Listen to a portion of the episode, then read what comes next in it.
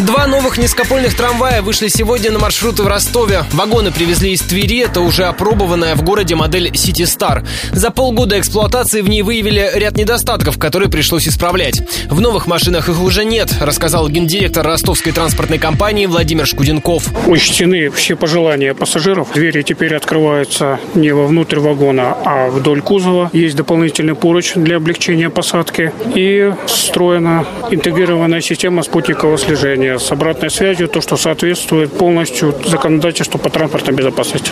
Трамваи пустили по первому и шестому маршрутам от госпиталя ветеранов войны до главного вокзала и от Текучева до центрального рынка соответственно.